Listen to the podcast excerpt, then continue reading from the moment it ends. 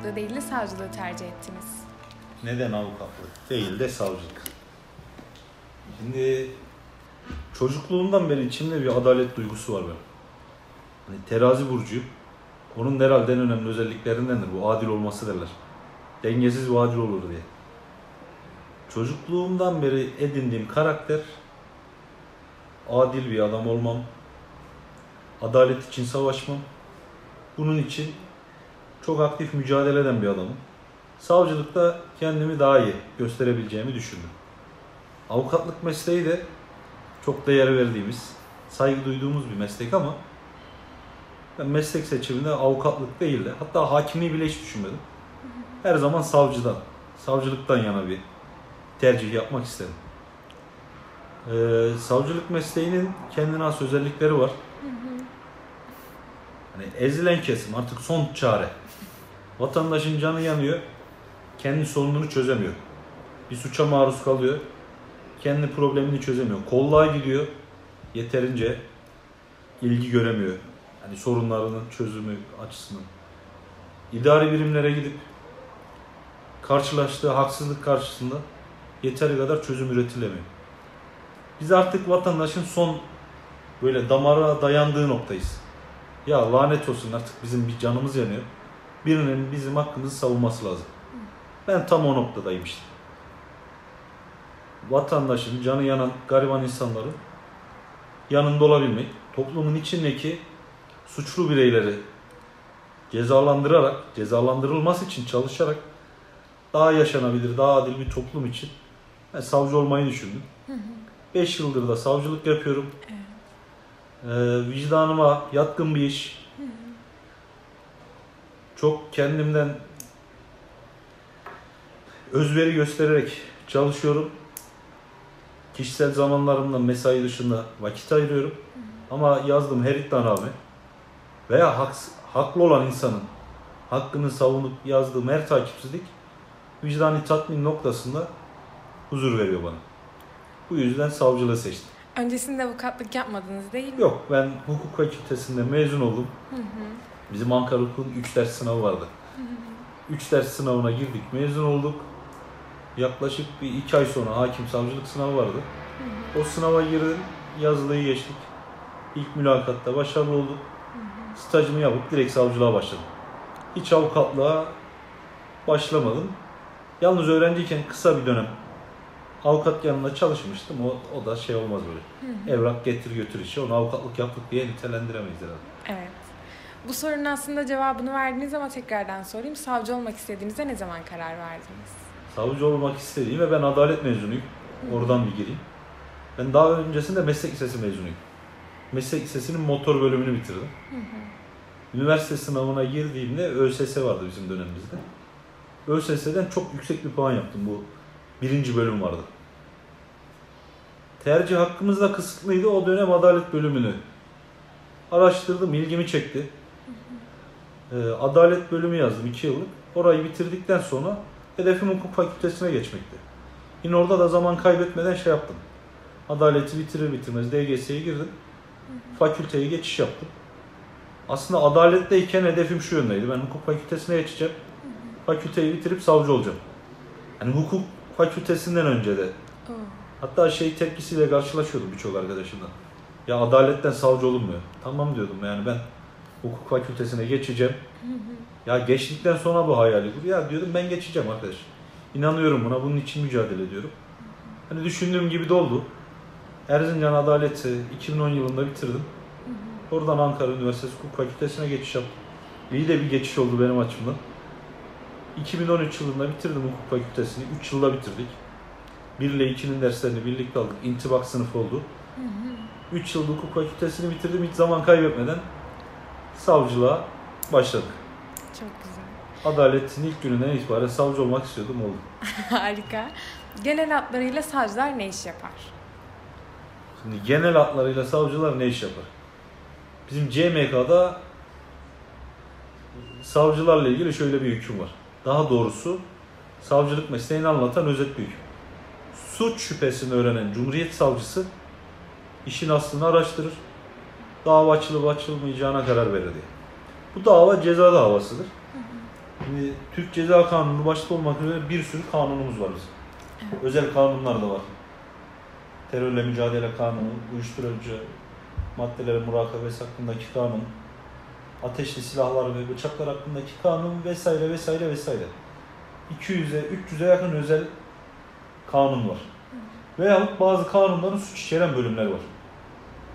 Hukuk fakültesinde genelde sadece Türk Ceza Kanunu okutulur. Onun dışındakiler meslekte öğrenilir. Şimdi bir cumhuriyet savcısı vatandaşın gerçekleştirdiği bir eylemin eğer sadece vatandaş diye sınırlandırmayalım yargı sınırında yaşayan bir bireyin orada bulunan bir bireyin bu turist olarak bulunabilir, mülteci olabilir, Türk vatandaşı olabilir. Bir eyleminin suç olup olmadığına ilişkin bir kuşkusu oluşursa bunu araştırmaya başlar. Savcının iki satır tutanağıyla soruşturma başlatılabilir. Yoldan geçen kırmızı tişörtlü, sakallı şahıs önündeki kadını taciz etti.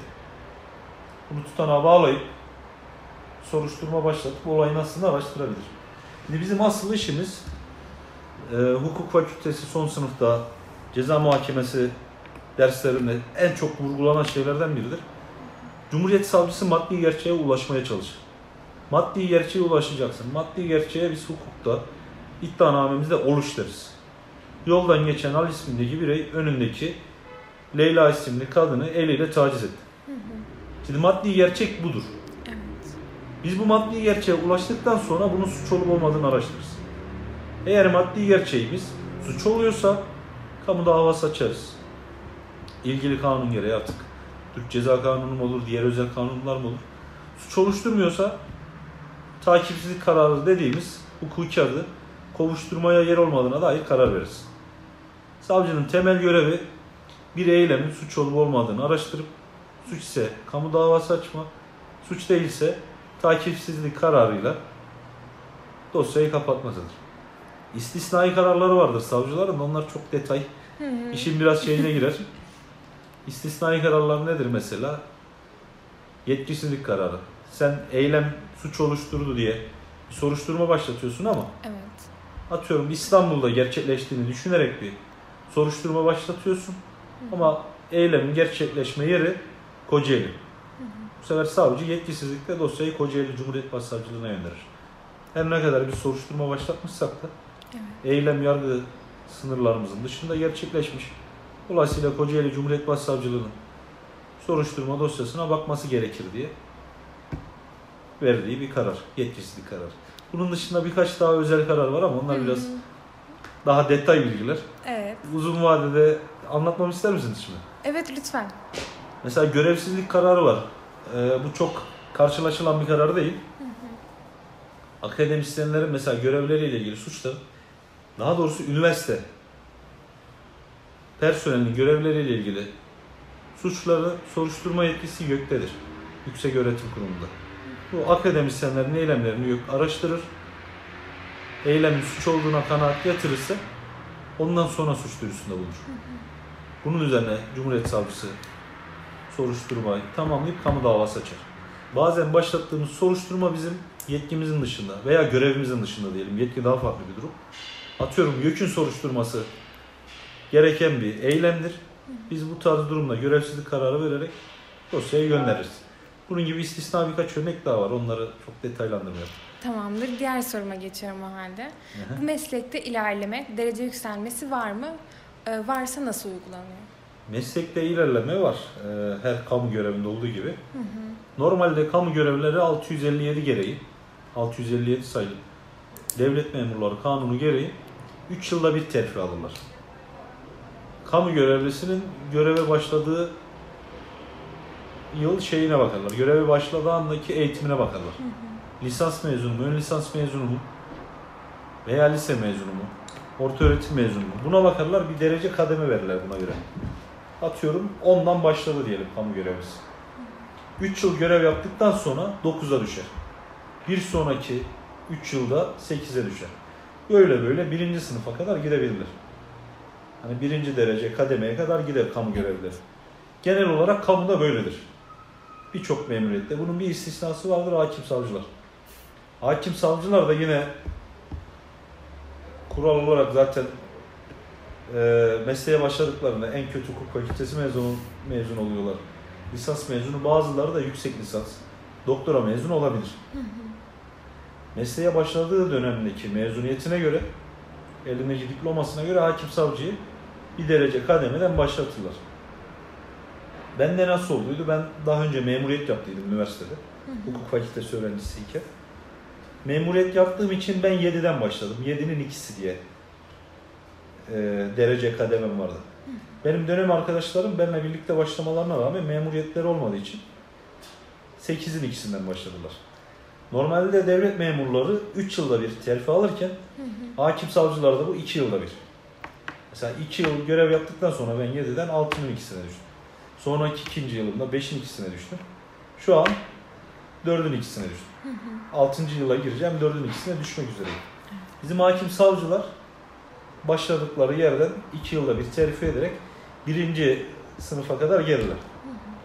Birinci sınıf olduktan sonra meslekte 3 yıl daha çalıştıkları durum, çalışmaları durumunda birinci sınıfa ayrılırlar. Birinci sınıfa ayrılmalarının birinci sınıfla birinci sınıf ayrılma arasında ne gibi bir fark var diye sorarsanız bir kere maaş farkı var. 3000-3500 liraya yakın bir maaş oynuyor. O ciddi bir artış oluyor orada. Onun dışında biraz statüleri de değişiyor. Mesela Yargıtay üyesi seçecekleri zaman birinci sınıfa ayrılmış isterler. Bölge adliye mahkemelerine hakim olacaklardan birinci sınıfa ayrılmış tercih ederler. Meslek kıdemini gösterir aslında. Evet. Böyle artılar var. Ayrıca biraz da hukuki korunak açısından da. Mesela birinci sınıf ayrılmış bir hakim savcının göreviyle ilgili bir suç olursa yargılamasını doğrudan Yargıtay yapar. Birinci sınıf ayrılmayan bir hakim savcının göreviyle ilgili bir suç olursa yargılaması görev yaptığı yere en yakın ağır ceza mahkemesinde olur. Mesela Maraş'ta suç işleyen, göreviyle ilgili bir suç işleyen veya münferit bir suç işleyen birinci sınıf olmamış bir hakim savcının yargılaması Gaziantep ilgili ağır ceza mahkemesinde olur. Ama yine Maraş'ta görevli bir cumhuriyet savcısı bir suç işleseydi birinci sınıf ayrılmış bir cumhuriyet savcısı yargılamasını Yargıtay yapacak. Biraz daha korunaklı oluyor açıdan. Bir artısı var birinci sınıfın. Maaş artısı, kıdem. Hı hı. Bu biraz önce detaylı saydım. Hukuki korunak. Evet. Bu açılardan birinci sınıf ayrılmak bizim mesleğimizde önemli. Şimdi terfi ile ilgili iki yılda bir terfi ediyoruz. Hı hı. Sürenin dışında da kriter var. Sürelerin dışında da bizim dosya bazlı başarımızı sınayan bir kriterimiz var. Mesela hakim savcılara çalıştığı birime göre değişmekle birlikte mesela ben savcılıktan örnek vereyim. Savcıların iş yüzdesini yüzde seksen olarak yakalaması lazım. Bu ne demek? İki yılda bir denetim esas. Mesela iki yılda bana 2000 dosya geldiyse terfi edebilmem için bunun en az 1600'ünü yani %80'ini çıkarmam lazım. %80'lik iş yüzdesini yakalamam durumunda C terfi dediğimiz bir terfi var. A, B, C diye ayrılır hakim savcıların terfileri. En iyisi C'dir. Orta olan B, kötü olan da A'dır. Evet. Şimdi hakim savcı %80 üzeri iş iş yüzdesi yakalayıp herhangi bir disiplin soruşturması geçirmeyip bir de yazdığı kararlara not veriliyor. Mesela bir Cumhuriyet Savcısının yazdığı iddianameye bölge adliye mahkemesi veya yargıtay not veriyor. İyi, kötü, orta, olumlu olumsuz kanaat edilememiş gibi notları var. %80 artı 40 dosyadan not alırsak terfi ediyoruz. C terfi oluyor. Eğer %80'i yakalayamazsak veya %80'i yakalamamıza rağmen 40 dosya sayısını e, 40 not sayısını yakalayamazsak B terfi ediyoruz. Veya tam tersi ihtimali söyleyeyim. 40 tane notumuz var Evet. ama %80'i değil de %75'i yakaladık. Veya %79'u. Bu durumda yine B terfi ediyoruz. Ee, hakim savcıların birinci sınıf ayrılması açısından B terfi ile C terfi arasında bir fark yok. Ama C daha nitelikli bir terfi. Evet. Belki görev alacağımız zaman ünvanlı görev, başsavcılık olabilir. Ağır Ceza Mahkemesi'ne başkanlık olabilir. Bölge Adliye Mahkemesi'ne üyelik olabilir, savcılık olabilir. Bu tarz durumlarda kural olarak C terfi alanlara öncelik veriyorlar gibi. Ama istisnaları da var. Orada daha farklı durumlar devreye giriyor. Çok detaylandıramayacağım şimdi onu. Diğer soruya geçiyorum. Mesleğinizin artı ve eksileri nelerdir? Mesleğimin artı ve eksilerini konuşmak istese güç ve saatlik ayrı bir sohbet konusu olur. Genel olarak artılarını söyleyelim. Evet. Biraz korunaklısın toplumda. Hı hı. Hani kolluğun gözünde. Evet. Ya bir suça eee uğ- suç bir saldırıya uğradığın zaman Hı hı. normal bir vatandaşa karşı biz de normal vatandaşız ama statün gereği biraz daha korunaklı olabiliyorsun. İnsanlar sana daha çok itibar edebiliyor. Kamu kurumlarında işlerini biraz daha hızlı e, çözebiliyorsun. Maaş olarak fena bir durumda değil. Hı hı. Türkiye standartlarında ortalama yeni başlayan bir savcı 4 tane asgari ücret oranında maaş alır. Evet. Birinci sınıf ayrılmış bir hakim savcı yaklaşık 7-8 asgari ücret oranında maaş alır. Bu bir artıdır. Ama bizim hakim savcılık mesleğine genel bakışım ben maaş odaklı olmaması gerektiğini, idealist, Hı hı. adalete gönül vermiş insanların bu mesleği seçmesi gerektiğini düşünüyorum. Hı hı. Aslında bakınca düşününce şu an çok bir artısı olmadığını gördük. Eksisi daha fazla gibi. Ne gibi eksileri var? Yani yaptığın iş gereği biraz sosyal hayatına ister istemez Hı hı. sınır koymak durumunda oluyorsun. Kesinlikle. Hani somut olarak şunu sınırla bunu sınırla diye bir baskı yok üzerinde ama ister istemez kendine bir kabuğuna çekiyorsun diyelim. Daha doğru bir tabirle. Oturup kalktığın insanlarla ilişkilerine dikkat ediyorsun. Mesela bir savcının zırt pırt tatlıya düşen, sürekli suç işleyen bir adamla dışarıda oturup vakit geçirmesi hoş bir izlenim olmasın. Suistimal edilebilir. Evet. Mesela bu konuda kendini sınırlıyorsun. Çok iyi bir arkadaş da olabilir o birey ama suçluluğu daha ön plana çıkıyor ve senin onunla ilişki kurmanı bir nebze engelliyor. Onun dışında ne gibi eksilerimiz var? Ee, çok tayin görüyoruz aslında. Bu bir eksi olarak yazılabilir benim açımdan. Hı hı. Bir yere alışıyorsun, düzenini kuruyorsun. Ne kadar sürede tayin görüyorsunuz? Tayin şöyle, bizim hakim savcılık 5 bölge. Görev yerlerimiz 5 bölge olarak ayrılıyor. Evet. Şimdi 5. bölge ve 4. bölgelere giden arkadaşlar 2 yıl kalıyor. 3. bölgelere giden arkadaşlar 3 yıl ya 4 yıl kalıyor. Evet. İkinci bölgelere giden arkadaşlar 3 ila 5 yıl arası. İstisnai olarak uzatılır, 6 yıl oluyor. Birinci bölgeleri de ikiye ayırıyorlar. Nüfusu 1 milyonun üzerinde olan birinci bölge, 1 milyonun altında olan birinci bölge. Şimdi nüfusu 1 milyonun altında olan birinci bölgeye eğer 4, 5, 3, 2, 1 diye geldiysen, bölgeleri yaparak geldiysen ortalama 8-10 yıl kalıyorsun. Hı hı. Zaten o dönem bayağı bir kıdem almış olursun. Yani ortalama bir 14-15 yıllık bir meslek hayatın olur. Hı hı. Eğer buralara gitmeden kurayla birinci bölgeye gelirsen 4 yıl 5 yıl kalıyorsun. Hatta son dönemde 3 yıl olarak uygulamaya başladılar. Yani somut bir şey yok bunun. Şurada şu kadar çalışılır, burada bu kadar çalışılır diye somut bir kriteri yok. Evet. Hakim savcılar, hakimler savcılar kuruluna bağlı. Onların her yıl aldığı ilke kararları vardır. Hı hı. İlke kararlarını ihtiyaç usulüne göre alırlar. Diyecekler ki bu yıl birinci bölgelerde çok personel ihtiyacı var. Hakim savcı sayısını arttırmamız lazım. Yeni mahkemeler açılacak. Görev süresi dolmayan bir üçüncü, dördüncü, beşinci bölgedeki hakim savcıyı oraya alabilirler. Dolayısıyla çok netleştiremiyoruz bunu. Evet. Hani somut bir durum yok. İstisnai durumlarda e, daha doğrusu kural olarak diyelim dördüncü ve beşinci bölgeler 2 yıl, üçüncü ve ikinci bölgeler 3 ila 5 yıl, birinci bölgeler 10 yıl. Bunlar değişebiliyor tabii. Evet. E, savcılık mesleğine girilmesi için yapılması gerekenler nelerdir? Sınav usulü nasıl? Savcılık mesleğine girebilmek için önce hukuk fakültesi mezun olmamız lazım. Hı hı. Hukuk fakültesini bitirdikten sonra Adalet Bakanlığı'nın koordinesinde ÖSYM'nin yaptığı adli yargı hakim ve savcılığı sınavı. var.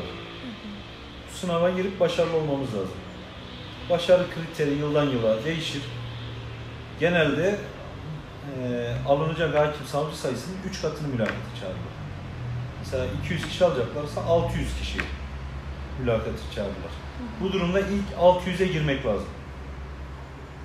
Bir de şey yapıyorlar, 600. ile online puan alan herkesi çağırıyorlar. Bu 607 olabilir, 15 olabilir. Mesela 75 aldı diyelim, 600. arkadaş. Evet. Online puan alan herkesi çağırıyorlar mülakata. Yazılı sınavı başarıyla tamamladıktan sonra mülakat aşaması var. Mülakatı geçmemiz lazım. Mülakatı geçtikten sonra hakim, adli yargı, hakim ve savcı adayla stajına başlayabiliyoruz. Staja başladıktan bir süre sonra ortalama 45 gün bir genel staj yapıyoruz. Sonrasında bizde tercihlerimizi soruyorlar. Hakim mi olmak istiyorsun, savcı mı?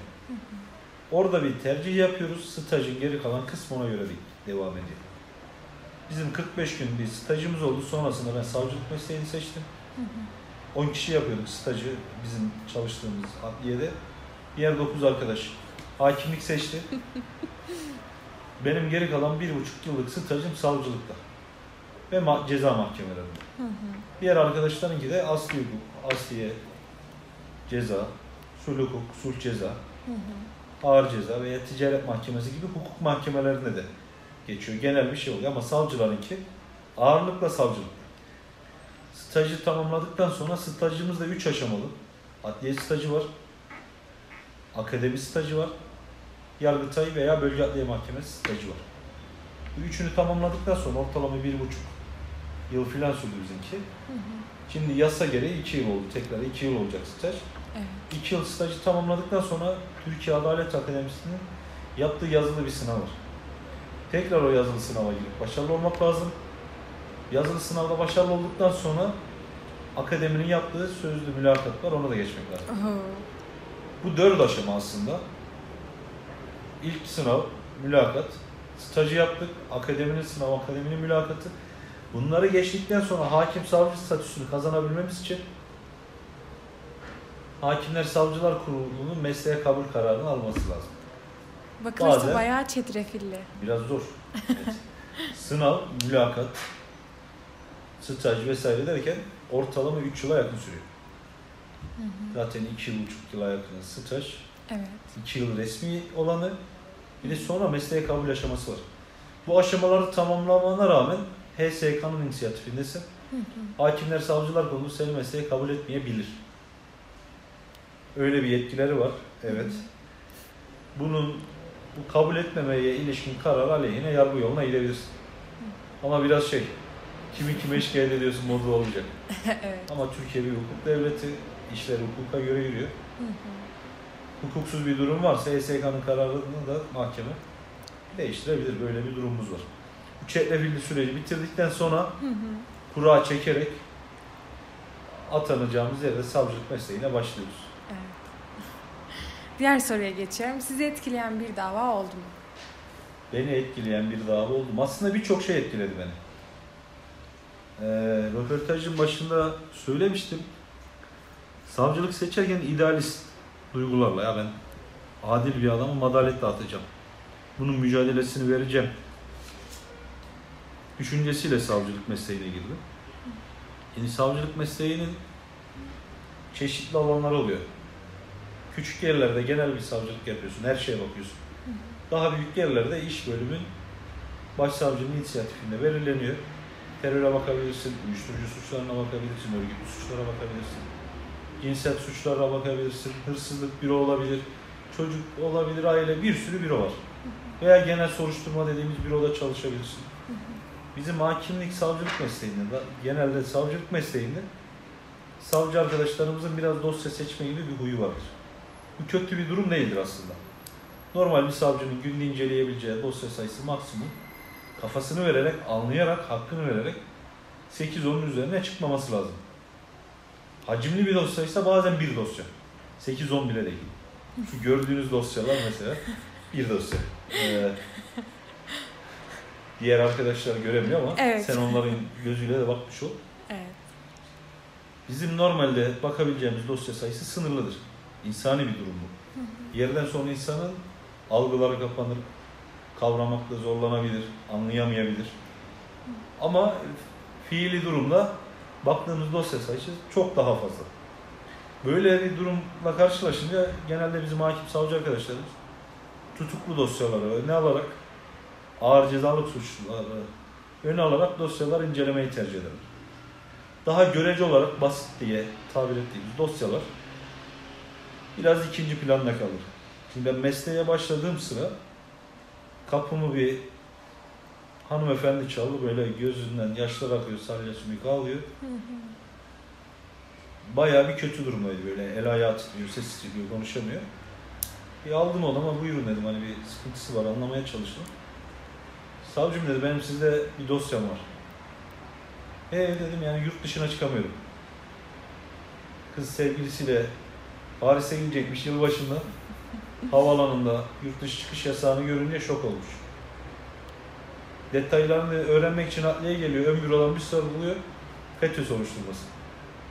Kadın milli eğitimde çalışan bir edebiyat öğretmeni. Ama çok kötü durumdaydı. Bir dur dedim bekle dışarıda bir dosyayı inceleyeyim. Kadının dosyasında aleyhine bir tane ifade var. İşte 2009 yılında Feytullahçılara ait evde kalıyorduk. Evimizde şu bayan da vardı. Ancak yapıyla uyum sağlayamadığı için iki ay sonra evden ayrıldı. Bir özel yurda geçti. Oradan da okulu bitirdi diye biliyorum şeklinde bir beyan. Kızın 2009 yılında 2,5-3 aylık bir süreçte o Feytullahçı yapının evlerine kaldığına dair bir beyan. İstanbul'da okumuş, İstanbul Üniversitesi civarında olan bir evde kalmış. Bunun üzerine İstanbul Cumhuriyet Başsavcılığı soruşturma başlatmış dosya. Kızın görev yeri Zonguldak olduğu için de yetkisizlik kararıyla bize göndermişler. Dosyada bana tevzi olmuş haliyle. Bu darbenin ilk süreçlerinde KHK gereği yurt dışına çıkış yasağını biz otomatik olarak koyuyorduk. Yani soruşturmanın sonucunda ne çıkacağını bilemediğimiz için çok sağlam bir Feytullahçı da çıkabilir. Masum da olabilir. Biz bunu bile de bilemediğimiz için tedbiren bir yurt dışı çıkış yasağı koyuyorduk. Şimdi bu dosyada beni etkileyen yönü şöyle diyelim. Kız cuma günü öğreniyor bunu. Yurt dışına çıkacakken adliye pazartesine kadar açık o iki buçuk gün ağlamadan bayılacak hale gelmiş. Ya ben ne yaptım hani FETÖ şüphelisiyim.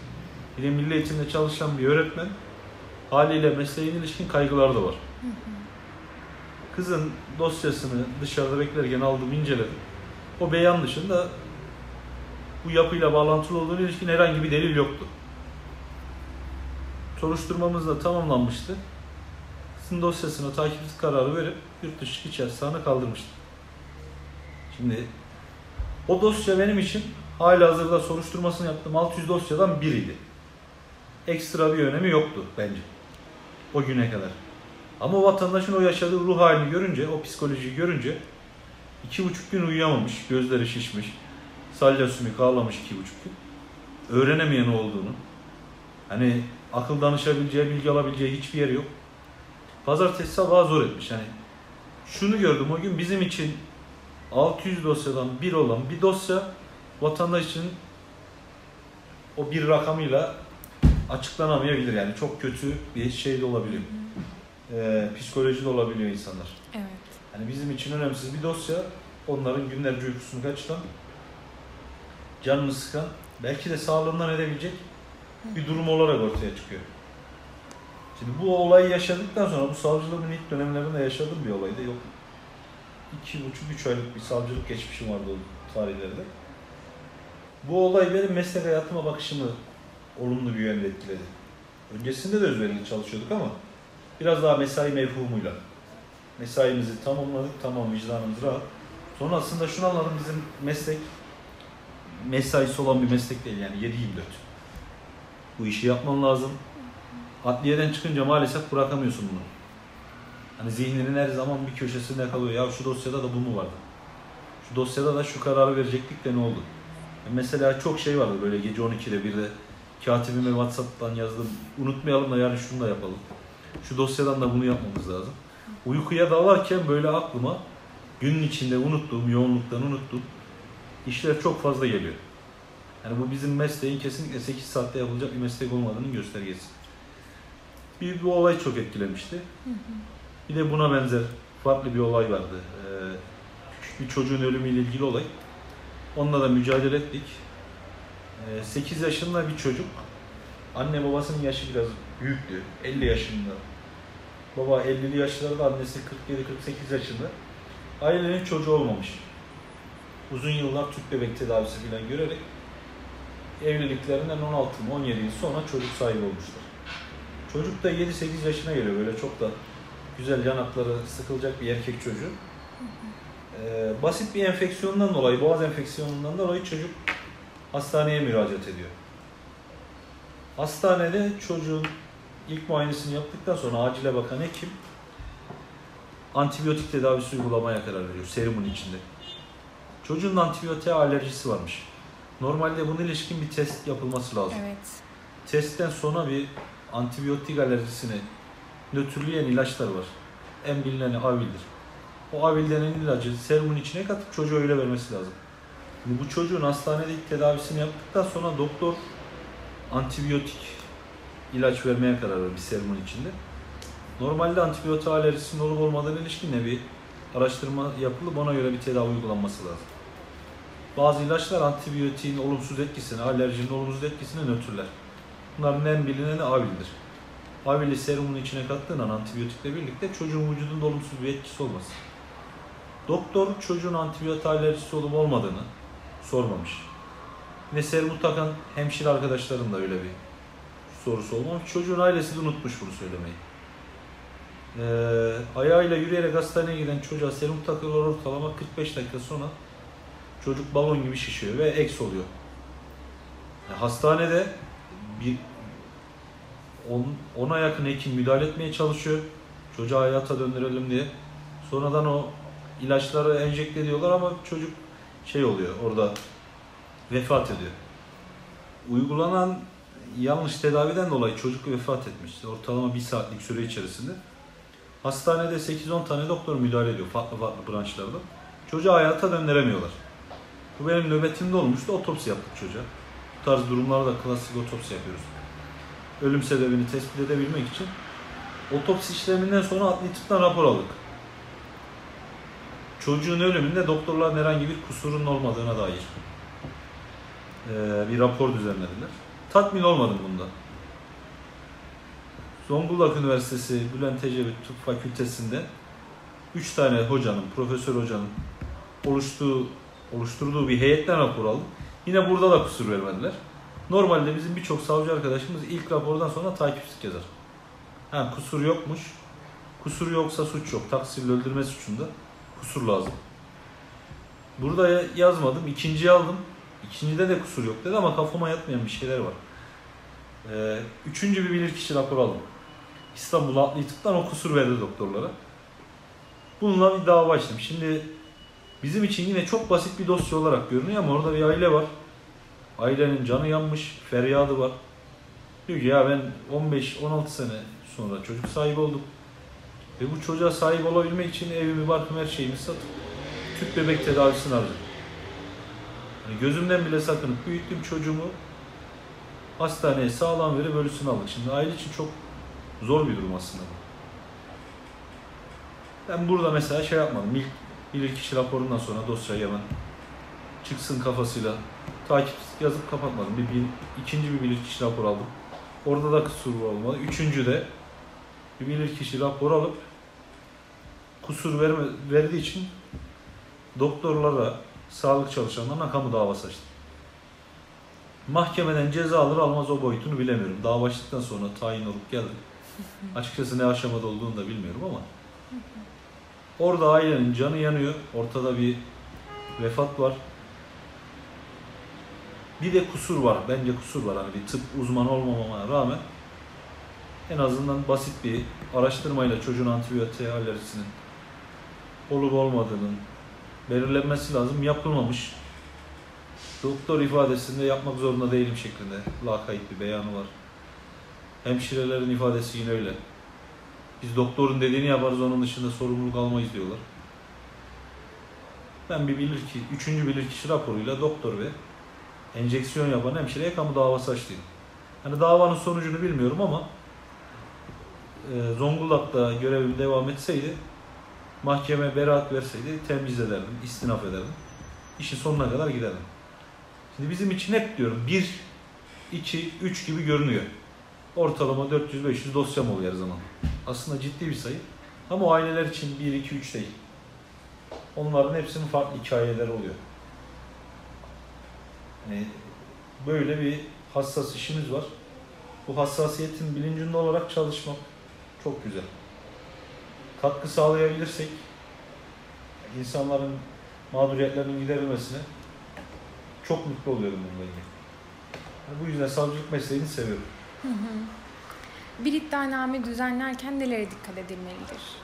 Şimdi iddianameyi biz CMK'daki hükme göre düzenleriz. Hemen açalım. Evet. Şunu da söyleyelim. Hep dışarıdan sorulan bir soru var. Bu kanunları nasıl ezberliyorsunuz? Kanunları ezberlemiyoruz. Ee, her şeyi de bak açıp bakıyoruz. Ben mesela yüzlerce kez dava açtım. Uyuşturucu madde ticareti dosyalarını 3-5 güne bir açar bir defa okurum. İnsanoğlusun hafıza yanıltabilir seni. Hani yıllardır uyguladığım şey ama bazen yine de yanılıyorsun. Yanılıyorsun der ya mesela maddelerden birini eksik giriyorsun. Nasıl eksik girelim? Uyuşturucu madde ticareti yapıldığı yer camiye yakın olması durumunda, 200 metreden yakın olması durumunda cezai yarar oranı da arttırılıyor. Bazen bunu atlıyoruz mesela. İddianameyi yazıyoruz, onu atlıyoruz. Yani bu yüzden her zaman şey yapıyorum. Ee, bir iş yapacağım zaman kanuna bakıyorum, bilgilerimi güncelliyorum, tazeliyorum. Ondan sonra karar yazıyorum. Şimdi iddianameye ilişkin soruya gelelim. Evet. Şimdi CMK'nın 170. maddesi var. Kamu davası açma görevi. CMK 170 kamu davası açma görevini Cumhuriyet Savcısına vermiş. Kanunun birinci maddesinde der ki, kamu davasını açma görevi Cumhuriyet Savcısı tarafından yerine getirilir. Soruşturma evresi sonunda toplanan deliller suçun işlendiği hususunda yeterli şüphe oluşturuyorsa Cumhuriyet Savcısı bir iddianame düzenler. Hani röportajın başında söylemiştim ya biz eylemi araştırıyoruz, maddi gerçeği ortaya çıkarıyoruz. Suçsa ve dava açılacak yeterli delil varsa kamu davası açıyoruz. Yoksa takipsizlik. Yani kovuşturmaya yer olmadığına dair karar yazıyoruz. Kanun da bunu düzenliyor. CMK'nın 170 170'in birinci ve ikinci fıkraları. Üçüncü fıkralarında da kamu davası açar iddianamede neler olması gerektiği yazar.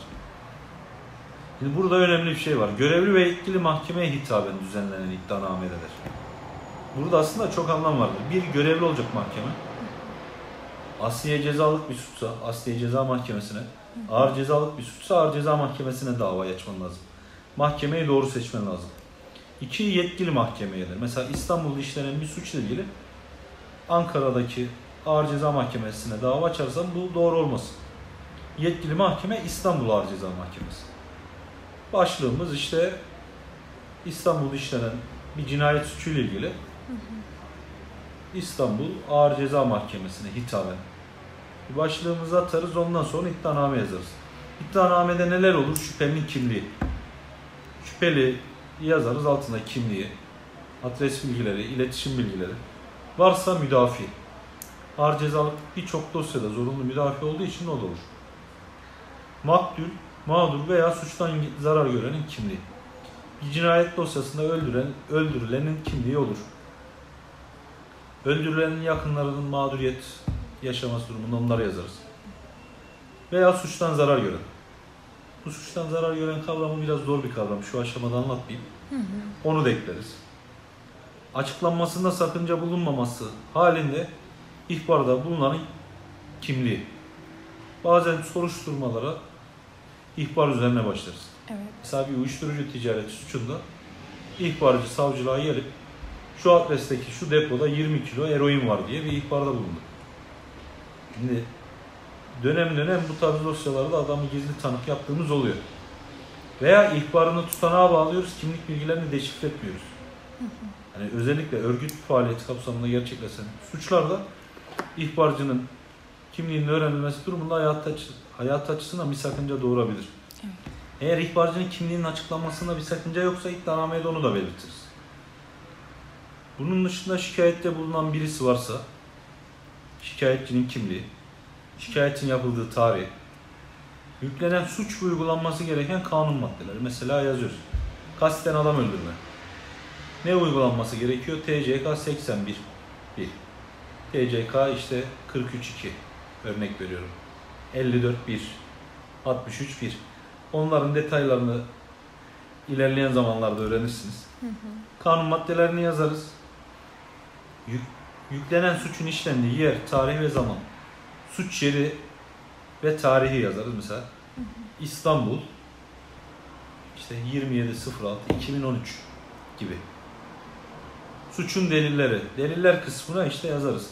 İhbar, arama tutanakları, ele geçirilen uyuşturucularla ilişkin kriminal raporları, eğer cinayet suçuysa otopsi raporu, kamera görüntüleri vesaire vesaire. Her suçun kendine özgü delilleri olur. Bu açıklayacağımız deliller de dosya kapsamındaki deliller. Yani dosyanın arasına girmeyen bir delili yazmamamız lazım. Dosyada elimizde delil olarak ne varsa onları yazarız. Ayrıyeten son olarak şey yazarız. Şüphelinin tutuklu olup olmadı. Eğer şüpheli tutukluysa genelde tutuklu şüpheliler bir de gözaltı yaşamış oluyor. Gözaltı tarihi atıyorum 27.08 2020 tutuklanma tarihi 28.08 2020 işte İstanbul Suç Ceza Hakimliği'nin şu şu sayılı kararı. Karşısına bir not düşeriz. Halen tutuklu. Şüphelinin, şüphelinin halen cezaevinde olduğunu belirtir. Bir ibare yazarız. Bunları iddianamenin üst kısmı dediğimiz bizim başlık kısmının altındaki bilgiler. Bir de bizim hikaye kısmı dediğimiz olay var. Şimdi kanunun dördüncü maddesinde düzenler onu da. İddianamede yüklenen suç oluşturan olaylar mevcut delillerle ilişkilendirerek açıklanır. Bu nasıl olur? Deriz ki şüphelimiz Ahmet Barış'ın 27.08.2020 tarihinde e, Yusuf Yıldırım isimli şüpheliye 100 TL karşılığında adli emanetin şu sırasında kayıtlı kriminal rapor alınan uyuşturucu maddeyi sattığı, uyuşturucu ticareti suçunun işte şu şu şu numaralı mobese kameralarına yansıdı. Yusuf'un alınan ifadesinde işte Ahmet Barış'tan 100 TL karşılığında uyuşturucu aldığını beyan ederek Ahmet Barış'ı teşhis etti. İşte Ahmet'in alınan ifadesinde uyuşturucu sattığını ikrar ettiği gibi eylem oluşu anlatırız, maddi gerçeği anlatırız ve bunları delillerle ilişkilendiririz. Bu iddianamenin bizim savcı diline hikaye kısmı dediğimiz anlatım kısmı. Ondan sonra da iddianamenin sonuç kısmında ne istiyoruz? Biz bu iddianameye yazdık da niye yazdık? Altına deriz ki yukarıda da açıklanan sebeplerle şüpheli Ahmet Barış'ın uyuşturucu madde sattığı değerlendirildiğinden TCK'nın 188.3 maddesi gereği ceza, cezalandırılmasına uyuşturucu madde sattığı yerin işte Sultanahmet Camii'ne 27 metre mesafede olması sebebiyle verilecek cezadan artırım yapılmasına. Eğer şüphelimiz gözaltında ve tutuklulukta bir süre geçirdiyse onu yazarız. Şüphelinin gözaltında ve tutuklulukta geçirdiği sürenin hükmolunacak cezadan mahsubuna, temel cezadan mahsubuna. Eğer bir suç unsurumuz varsa atıyorum uyuşturucuyla geçirildi. Ve 100 TL'ye sattı ya. O 100 TL ama emanet aldık diyelim. Şüphelilerle geçirilen uyuşturucu maddelerin ve uyuşturucu madde ticaretinden elde edildiği anlaşılan 100 TL'lik paranın müsaadesi ne gibi sonunda ne istiyorsak bunları yazarız. E şunu da yazmamız lazım iddianamede. Şüphelinin sadece lehine olan hususları değil. Şey, aleyhine olan hususları değil, lehine olan hususları da ileri sürülmemiz lazım. Çünkü Cumhuriyet Savcısı tarafsızdır. Cumhuriyet Savcısının görevi suçlu olduğu düşünülen bir bireyi alıp sadece içeri atmak değildir. Cumhuriyet Savcısının ilk görevi maddi gerçeği ortaya çıkarmaktır. Maddi gerçek ortaya çıktıktan sonra bu eylem bir suç oluşturuyorsa kamu davası açmak gerekir. Bazen yaptığımız soruşturma şüphelinin lehine de olabilir. Vatandaş geliyor ve bu adam beni taciz etti diyor hanımefendi. Şöyle taciz etti, böyle taciz etti. Şöyle mesajlar attı, böyle mesajlar attı. Biz maddi gerçeğin ortaya çıkması için bir soruşturma yaptık. Anlatılan mesajlar suç içermeyebilir. Veya hakaret ettiriyor kadın. E, Kayınvalidem bana hakaret ettiriyor. Gelip şikayetçi olmuş. Mesajları da sunmuş. Veya mesajlar bende yok ama kayınvalidemde vardır diye söylemiş. Biz aldık mesajları dosya arasına aldık. Hakaret suçunu oluşturmuyor. Kaba hitap niteliğinde. Kötü söz niteliğinde diyelim. Kişinin onur, şeref ve saygınlığını rencide edecek nitelikte değil. Aslında topladığımız delil şüphenin lehine oldu burada. Eylemin suç oluşturmadığını ortaya koyup onun lehine bir delili ortaya koyup takipsizlik de yazabilirsin. Hani savcının en önemli görevi dediğim gibi maddi gerçeği ortaya çıkarmak.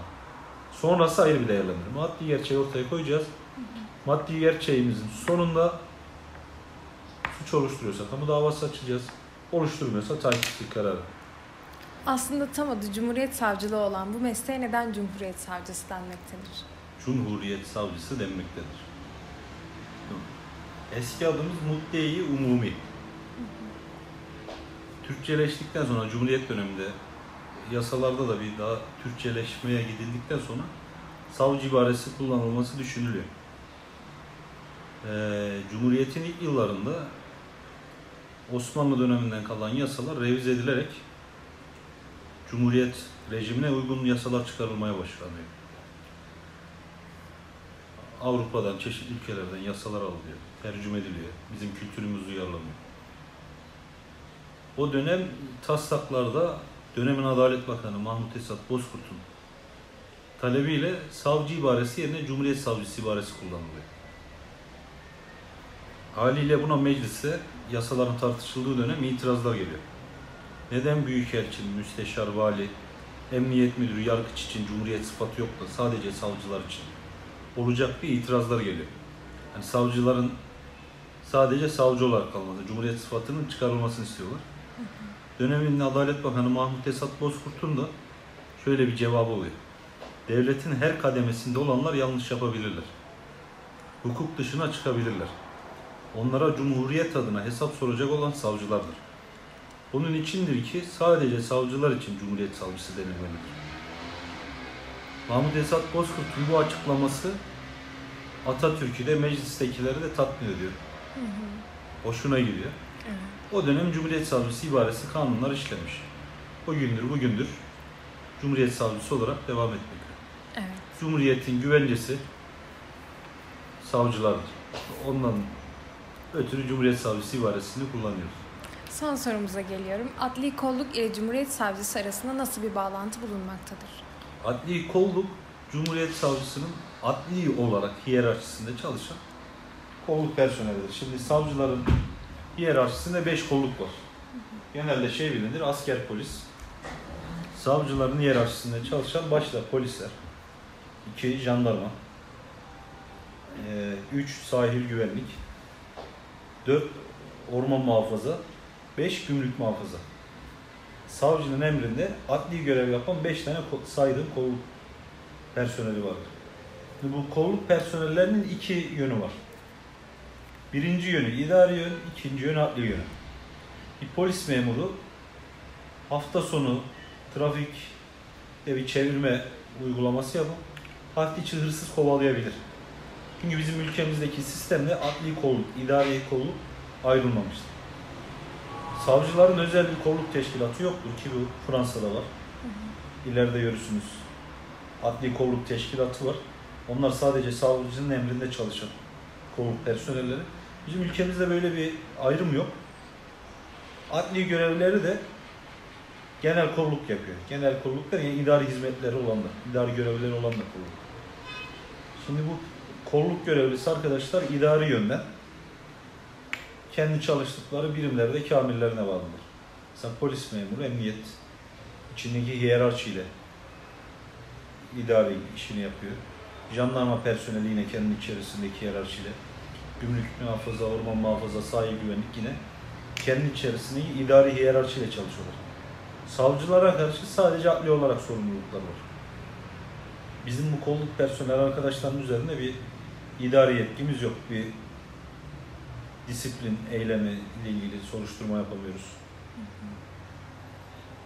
Ee, görev yerlerine ilişkin bir belirleme yapamıyoruz. Bunlar hep idarenin takdirinde olan durumlar.